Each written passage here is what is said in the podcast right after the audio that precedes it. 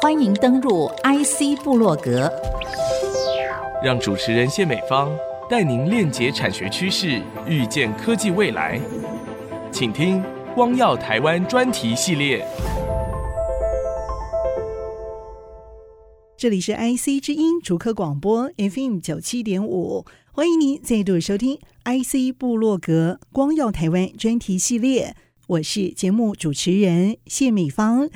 光耀台湾这个系列，今天要谈到同步辐射的应用在生医方面的发展，跟你我关心的癌症医疗、疫苗、药物研究都有关系。讲到同步辐射 X 光蛋白质晶体绕射技术，好像是一个很深奥的名词。其实用它来做研究的科学家，却可以说是生医界的名侦探。为什么呢？今天就要请专家来为我们详细说分明。欢迎同步辐射中心副主任陈俊荣博士来到 IC 部落格，欢迎主持人好，各位听众大家好。我是您透过同步辐射哦，在肝癌这个领域哦，似乎已经做出了全球首屈一指的研究成果。那么在谈技术之前，要请您谈一下这项成果它的前瞻核心技术内容究竟是什么？我们研究的这个肝癌衍生生长因子，这个对人体里面是一个不好的一个分子。那它早期是在人类的这个肝癌细胞中被发现的，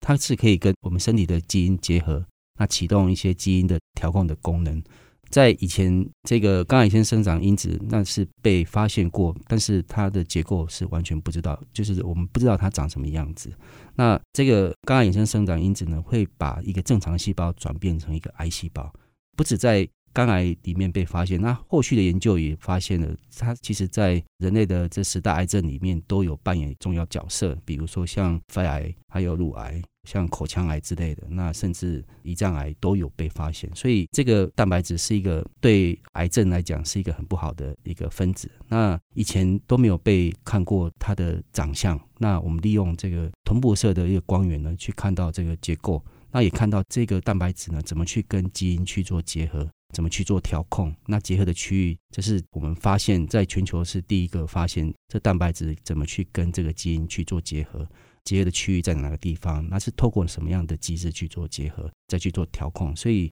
这个发现，在整个癌症诱发的机制是很关键的一个发现。那个是一个坏的蛋白质，对不对？是。那它为什么可以从同步辐射里头去看得到这样的一个结构啊？分辨它的好坏嘛？因此可以去想到办法把这样的一个坏的蛋白质移除。那这整个过程可能就建立了一个相关的一个机制出来。蛋白质通常都是很小，我们肉眼是看不到的。那它是由氨基酸组成，它的大小大概只有几个纳米的大小。那我们要看到每个蛋白质的结构是看蛋白质里面的每个原子，所以我们看到原子等级的话。一般我们用肉眼或是可见光是看不到的，嗯、那所以利用同步色的光源，因为它光源强度很强，那它的能量很高，波长也很短，所以它可以让我们看到原子的等级，所以我们才利用这个同步辐射的光源去看这个蛋白质的一个结构，得到这个精细的结构，才有办法去了解这个诱发癌症的一个机制，还有怎么去做这个后续的这个研发。所以可以看得到那个蛋白质怎么从好到变坏的过程，是吗？这个蛋白质在身体里面它是存在的，但是在它大量被表现出来的时候，比如说你身体里面大量存在这些蛋白质的时候，它去影响到身体的其他的分子，像其他的蛋白质，它一起去做这个诱发癌症的一个机制。所以这蛋白质有点像一个朋友去带坏一些朋友，然后一起去做癌细胞的一个诱发。所以这蛋白质平常是在那，但是身体的一些机制，当它大量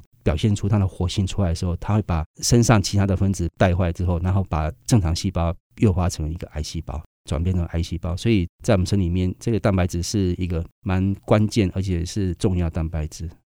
我一直很想知道蛋白质它到底是什么样的一个身形，什么样的一个样貌。各种物种都有不同蛋白质。我们人类来讲有两万多种蛋白质，那这些蛋白质每个蛋白质的长相都不一样，因为它是由氨基酸组成。那这氨基酸组成它会有不同的折叠哈，而且它的大小形状都不一样。所以我们没办法预测一个蛋白质它究竟长什么样子哈，就是说有些是比较长形的，有些是比较球形的，或是比较扁，都不同的构型哈。所以有时候在还没有解出结构之前，我们常常会用一些模拟的方式去预测这个蛋白质结构，但是常常预测出来结构跟实际结构是差异性很大的，因为目前我们还没有办法有效去做预测，所以解出一个真正的蛋白质结构，对生意来讲是一个很重要的这个研究。那你可以想象，就像我们一个人一样，你看不到蛋白质，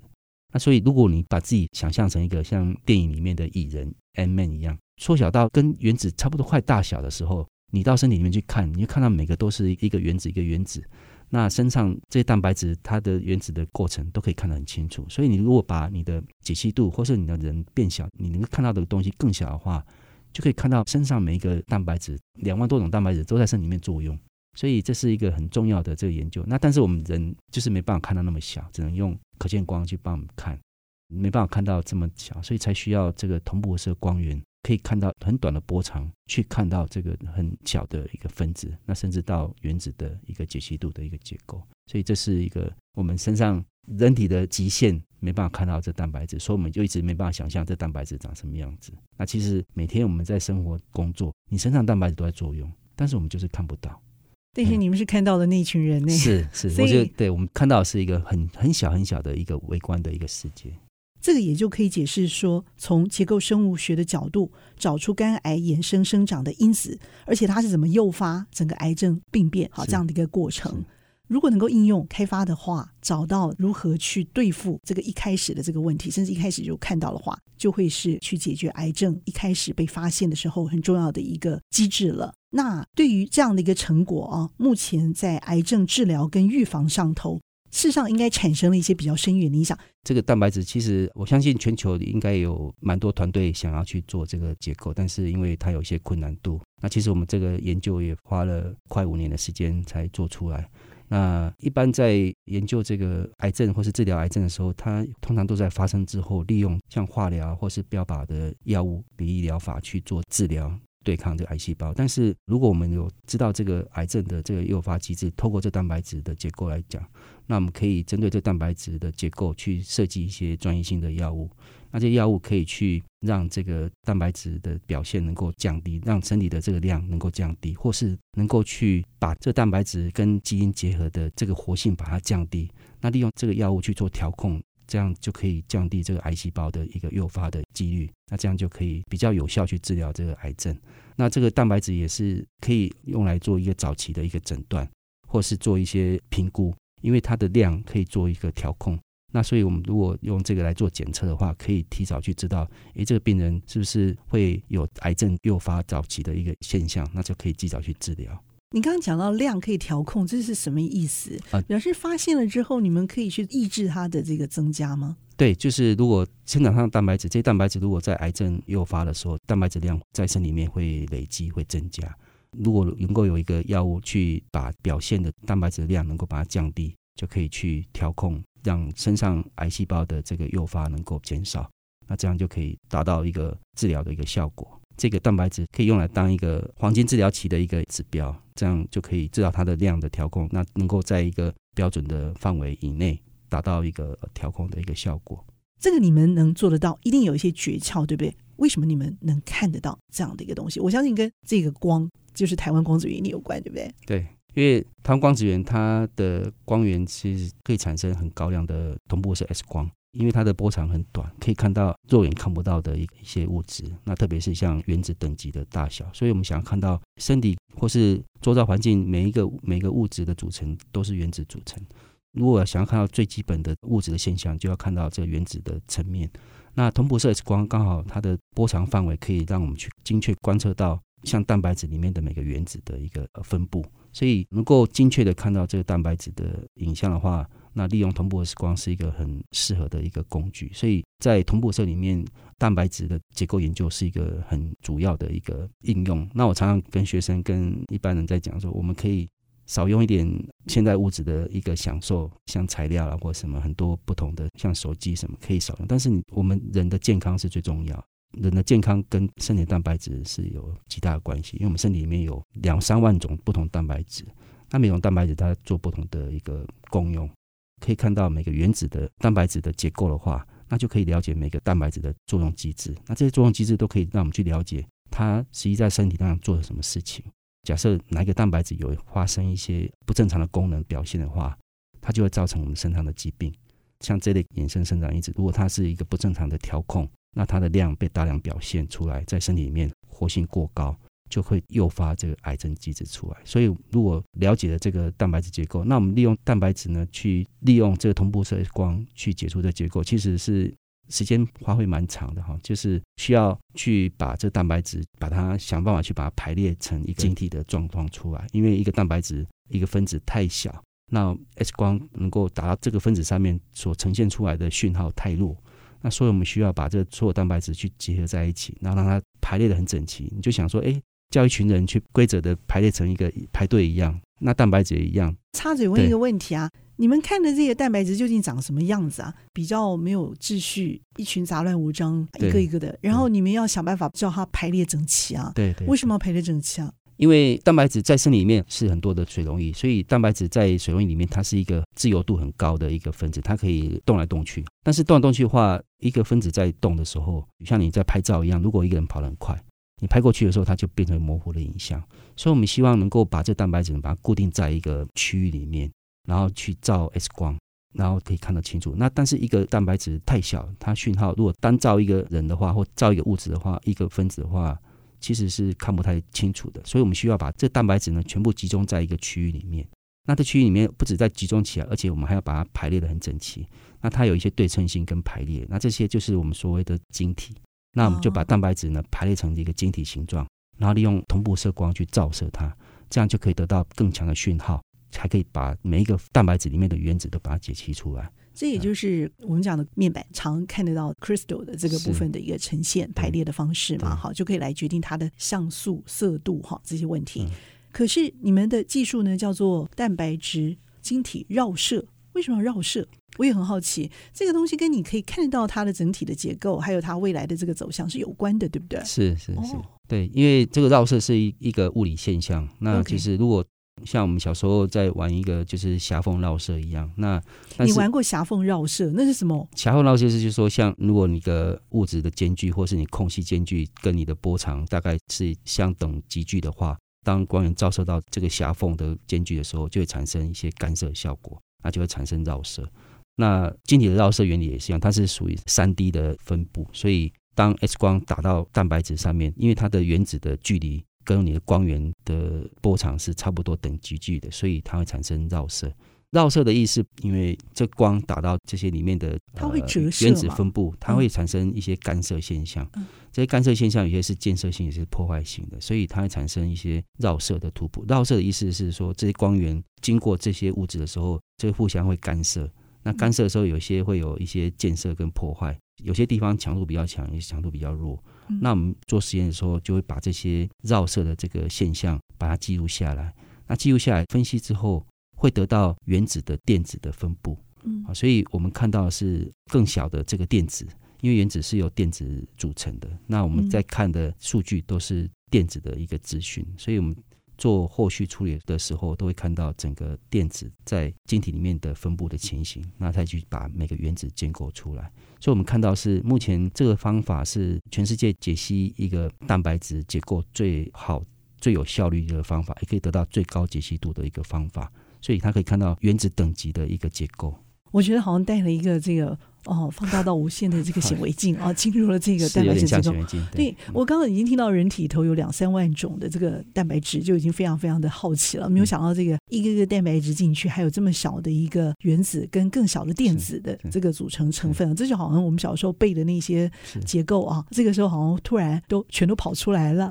所以，透过同步辐射的这个光，真的是可以做到这样的一个仔细的一个检验啊。那我也很好奇了，你们以前也是做这个同步辐射嘛？哈、嗯，那跟以前的这个台湾光源做比较的话，新的台湾光子源又有哪些优势？好，在这样的一个运用上，可以做到跟以前不一样的研究成果啊，让你们这五年之内有了一个突飞猛进。这个应该也上了这个重要的国际科技期刊啊，去彰显出我们台湾这方面的高瞻的研发能量。所以我们也很好奇的是，这样的一个光，如果真的被发现了，这样的优势被找到了，它如何去做实际的应用，在生意这方面的开发，就更让我们期待了。新建造台湾光子源，它跟我们早期建造的台湾光源，它比起来，它的光源亮度更强，大概会超过一万倍以上的一个光源哈的强度。那另外它的光源品质会更好。那所以做这研究的时候，刚好是在台湾光源跟台湾光子源互相的一个过渡时期，因为台湾光子源刚建造好。那其实我们在台湾光源也有做这些实验，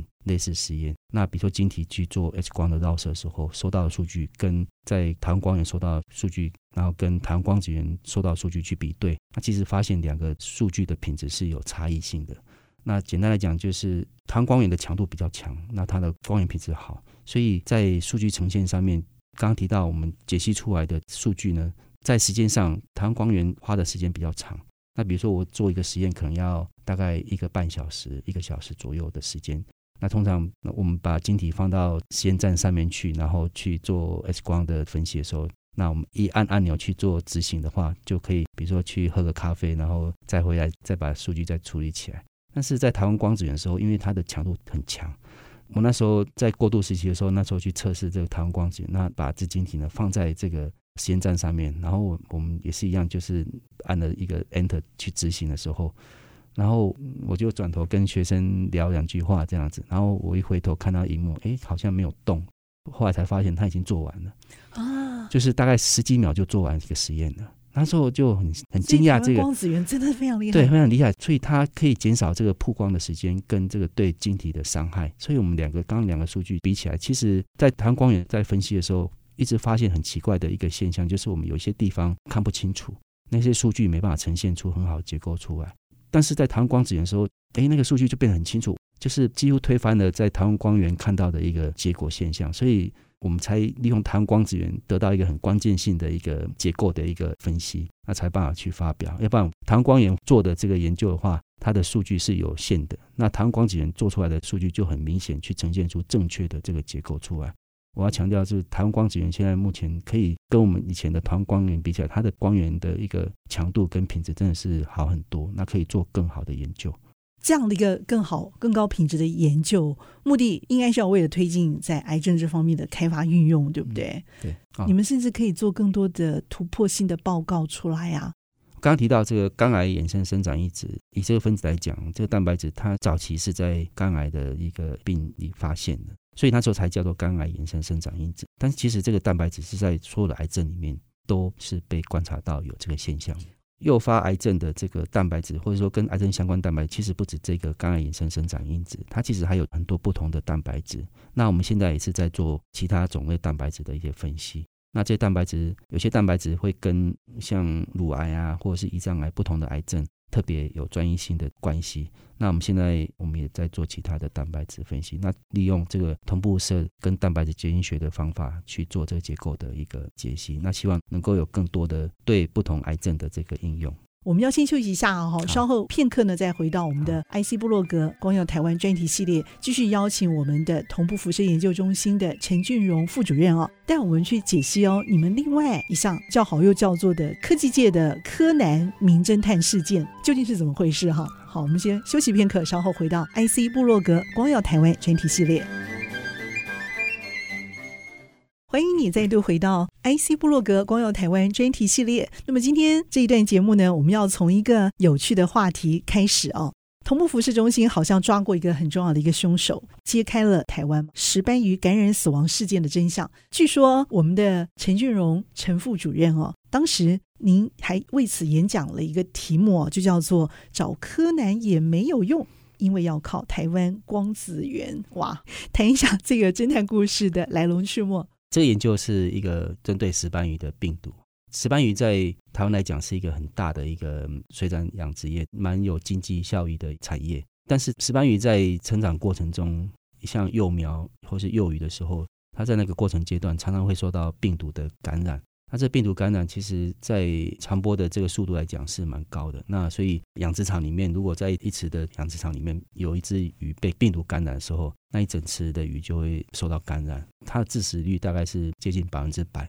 所以对水产养殖、对石斑鱼养殖的业者来讲，它的经济是一个重大的损害哈。那目前还没有一个很有效的方式去防治。那常用的方法就是，它就是为了避免石斑鱼被群体感染，它就把石斑鱼养殖做分隔，还有一些用用一些疫苗方式去喂食，但是效果不太好。还有就是它要去大量养殖，那希望能够有一些存活。病毒在感染这个石斑鱼一直是一个未解的一个难题哈。那我们想知道究竟这个是什么样的病毒去感染这个呃石斑鱼，所以我们就有兴趣去利用同步射光源去看到这病毒到底长什么样子。这个病毒有点像我们平常的感冒啊，或是一般的感染的病毒一样，这是都有一些特殊的一个形状出来。对我来讲，我研究过病毒这几年，那我觉得病毒是一个蛮有生命力，而且蛮美丽的一个分子哈。它长得很漂亮，很漂亮。对，怎么说？我以为它的面容会特别扭曲、夸张，没有，结果不是。像以石斑鱼病毒来讲，它是一个球体的一个形状。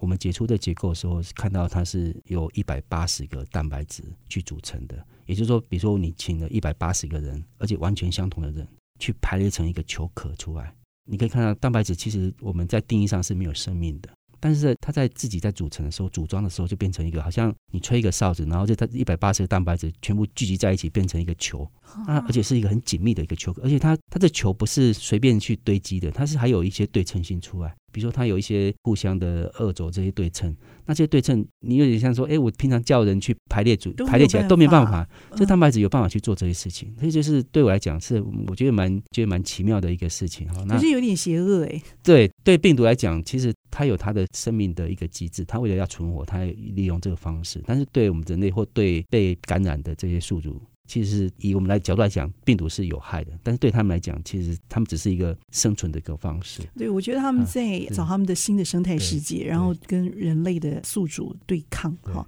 这就是诡谲多端的地方。对，那我们就是利用这个弹光子源去看到这个球的直径大概有三十五个纳米的大小，好小，好小。对，但是对蛋白质来讲是很很大的，已经是很大。啊、对，但是以我们来讲还是很小，所以我们还是没办法用肉眼去看到。像我们被感冒病毒感染，或者说一般的病毒感染，我们还是看不到病毒在哪里。在生活上里面，其实，在周遭里面都很多病毒，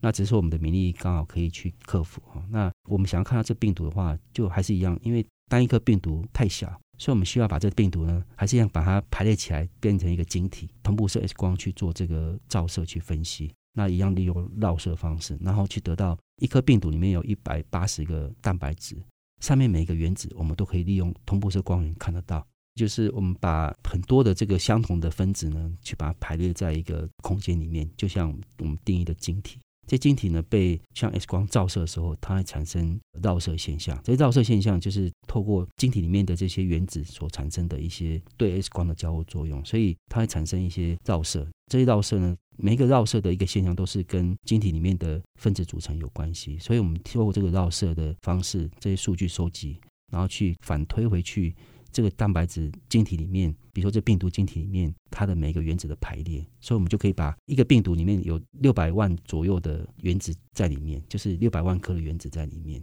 所以我们可以透过同步射光的一个照射，在这个病毒的晶体上面。去看到每一个原子的空间的分布，那把整个病毒的结构把它解析出来，所以我们可以看到这病毒上面的每一个原子，也就是说它在一百八十个蛋白质怎么去排列组成，组装过程跟它的感染的机制都可以看得到，所以也很清楚看到上面的很多的详细的一个结构的时候，就可以知道这病毒呢怎么去跟鱼的细胞怎么去作用。所以这是第一次人类可以透过同步射光当成我们的眼睛去看到每个蛋白质的一个组成。当你解析出来的时候，知道它的结构跟它基本的机制的时候，其实是蛮奥妙的。其实人类很多在做一些日常生活或者是在做一些生物实验的时候，其实也在运用病毒的一个方式在做，就是我们在 copy 他们生活的一个机制，运用在我们的生活上。本身它没办法去做复制繁衍，所以它需要一个宿主细胞去把它的基因放到宿主细胞里面去帮它做事情。那之后再去合成大量它自己的蛋白质，然后再去做一些复制反应，变成更多的病毒出来。所以这个方式，其实，在我们很多的这个科学实验，或者说做一些生技上面的一些应用，其实我们都在运用这个病毒的机制。所以，当我做比较多这种病毒的时候，就不会像以前那么讨厌，就听到病毒好像就是一个不好的。其实，整个地球上那么多的生命，病毒就是其中一种生命。那它只是为了它繁殖，所以这病毒刚好会侵袭到人的话，我们就会变成跟人类相关的病毒，或是侵袭到其他的物种。就不同的病毒，但是它只是为了要繁殖。我不是为了要替病毒讲话，但是就是这个病毒就是一个生命的多元体这样子。那其实我们身体里面都有一些免疫的机制，所以我们感冒或是没有感冒，或者说有时候你突然间生病，其实就是一种身上的一种抵抗力。有一天突然变弱，那你病毒在环境上其实都存在的。那有一天刚好你就感冒了，因为可能身体那一天的抵抗力就变差。以前看了一出电影，那部电影叫做《世界大战》，那是 Tom Cruise 演的，就他就在描述一群外星人在地球底下蛰伏了很久，然后有一天就攻击人类。当然他的文明是很强的，然后就人类一点抵抗力都没有。那电影看到最后，最后大概五分钟，突然间这些外星人就死掉，就结束了。哦，为什么？啊，为什么呢？因为呢，这些外星人他一直在地球底下蛰伏，他有天就哦浮上地球表面，哦，那个不是他的世界。然后他就是埋在地球底下蛰伏了很久，然后有天出来，人类也没有做什么事就打败了外星人。为什么呢？他后来因为在空中里面很多野鸟就飞到那个外星人控制那个机器人那边。原来是那些鸟类的排泄物，它会散发出一些病毒出来。就是说，这些病毒可能对我们人类已经习惯了，对我们已经有免疫力了。对，但是这外星人，他因为他在地底下植物太久，一出来没办法面对这些病毒，然后这些外星人一下就死掉了。就是顷刻之间销声匿迹。对对对，就是这样。所以，其实我们跟病毒是一种共存，已经都习惯。当然，有时候会免疫差的时候，这些病毒就会比较有明显的这个反应。整个地球上是充满不同的病毒了。那我们人类已经有习惯哪些病毒，所以不太会说，诶，遇到一些普通病毒就会马上有反应，不会。病毒很容易去做一些突变，因为病毒它的组成很简单，所以它马上要里面的基因去转变的时候，它马上就可以去适应环境、适应的一些温度，那马上去做调控。所以有时候我们看到这个病毒本来是可以感染动物或是鸟类，像以前那些 SARS。那突然间它会感染人类，里面的氨基酸一突变之后，有时候它会去感染不同的物种，嗯、所以这是会交叉去感染，所以这是生命力蛮强的。我觉得他们的这个生态可以延续，很重要的一个原因，就是因为他们的应变机制机转非常强，对，对不对？这让我想到魔高一丈，把那个位置换一下，就是魔高一尺，道高一丈。哎、因为真的觉得说找到了这个生存的方式哈、嗯，就可以来做一些善意的改变。这个是很重要的一个机制，不免会忧虑想到，就是说现在可能感染人类的各种病毒会产生不同的变异啊，它传染的途径也可能会人传人，甚至是动物传人，或者是人传动物，它会产生不同的一些变化。那这个地方可以来给我们做什么样的一些相关的应用，让我们可能做一个及早的预防？嗯，哎呀，我也想到那个 PM 二点五的问题，它虽然不是病毒，单纯很多，哈。所以我们戴什么样的口罩都没有用，一定要戴这种专业级的，嗯、因为它半径实在是太小太小了，所以真的是无所不入。所以我们必须要用一些防御的机制。所以这个时候真的就要拿出一些台湾光子源一般的专业级的口罩出来，跟这些病毒说 no。我们怎么办呢？嗯、这类病毒除了石斑鱼病毒之外，其实我们实验室也最近也解了一个虾白尾的病毒。那这虾白尾就是这虾子一样被病毒感染之后。它的尾巴会变成比较乳白色，那就死亡哈。所以一样，我们也是利用同步色光源去看到这些虾白尾的病毒，就是白色尾巴的虾，白色尾巴的虾，你是在台湾吗？对对对、哦、，OK。对养殖业来讲，这个是对他们来讲是一个很大的一个问题哈。所以我们也是利用同步色光源去把这个虾子的这病毒把它解析出来。那这解析出来，刚刚主持人问到，就是说有什么应用？在解出来的时候，因为这个蛋白质构成的这个病毒一百八十个蛋白质，其实它在表面上很多的一个特殊的一个结构，它像有点像一个凸起，想象一个球上面有很多的凸起。这个病毒在进入到虾或鱼的细胞的时候，会跟上面的接收器去做一些结合，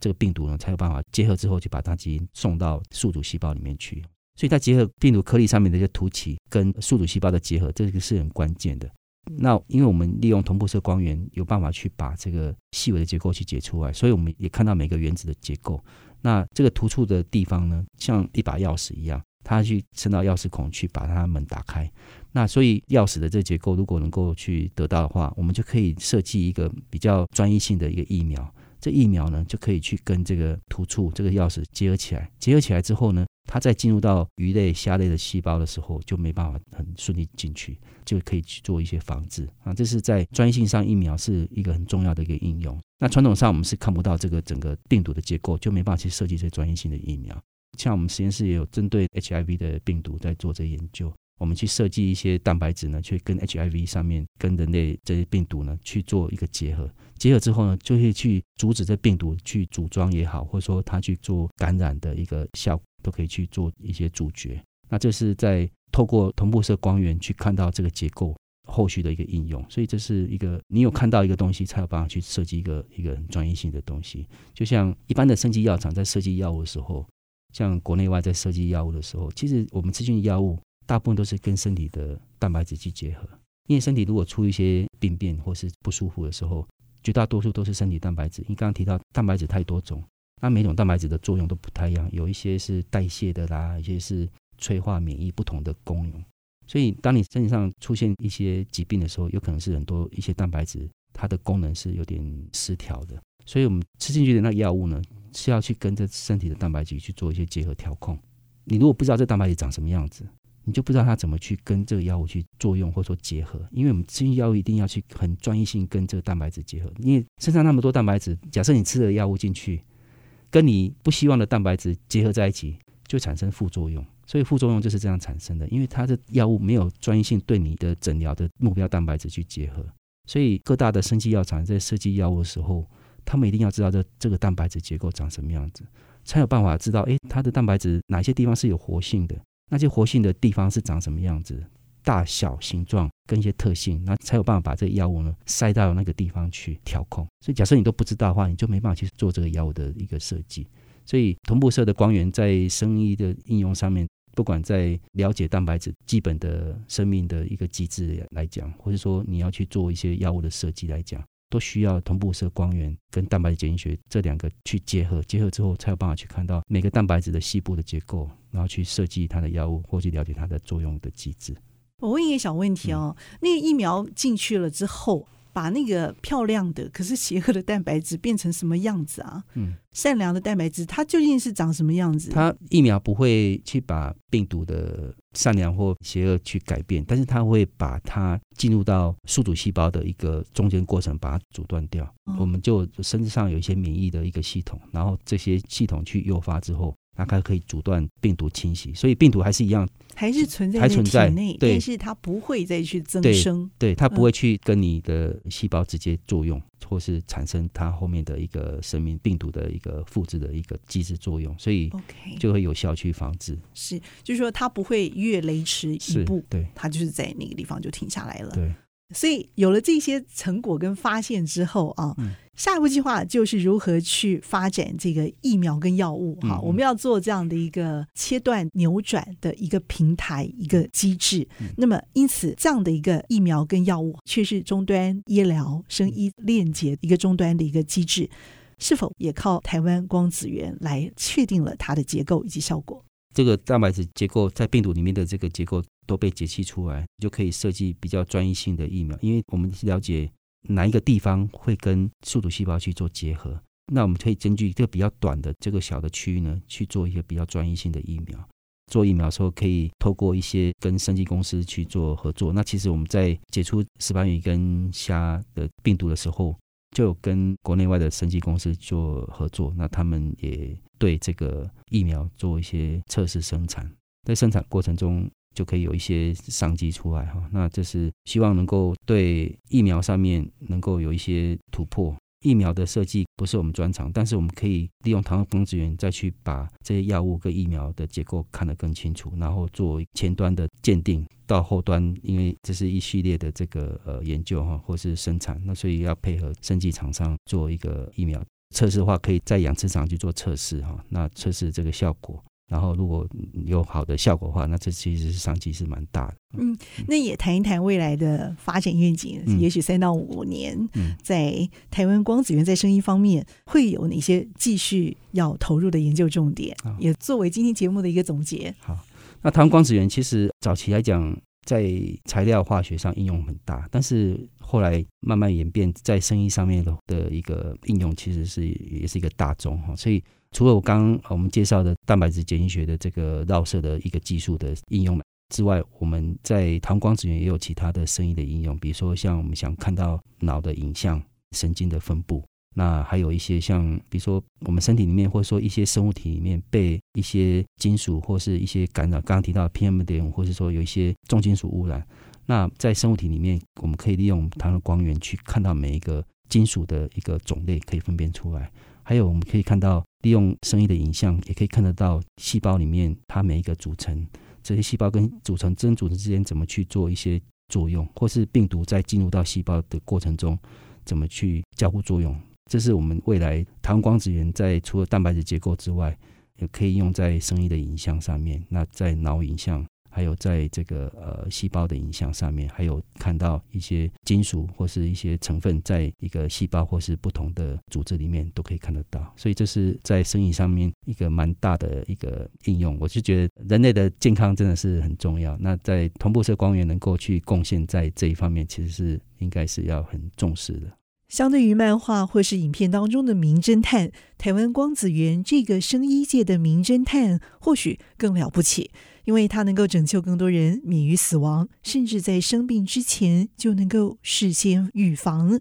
而您的分享也让我们更加期待未来台湾光子源在医学研究上的应用。在节目当中为您邀请到的是我们的同步辐射研究中心副主任陈俊荣博士，精彩的分享。非常的谢谢副主任，谢谢。好，谢谢，谢谢主持人，谢谢。谢谢听众朋友您共同的参与，IC 部落格光耀台湾专题系列，我是谢美芳，下个星期同一时间频道当中再会，拜拜。拜拜。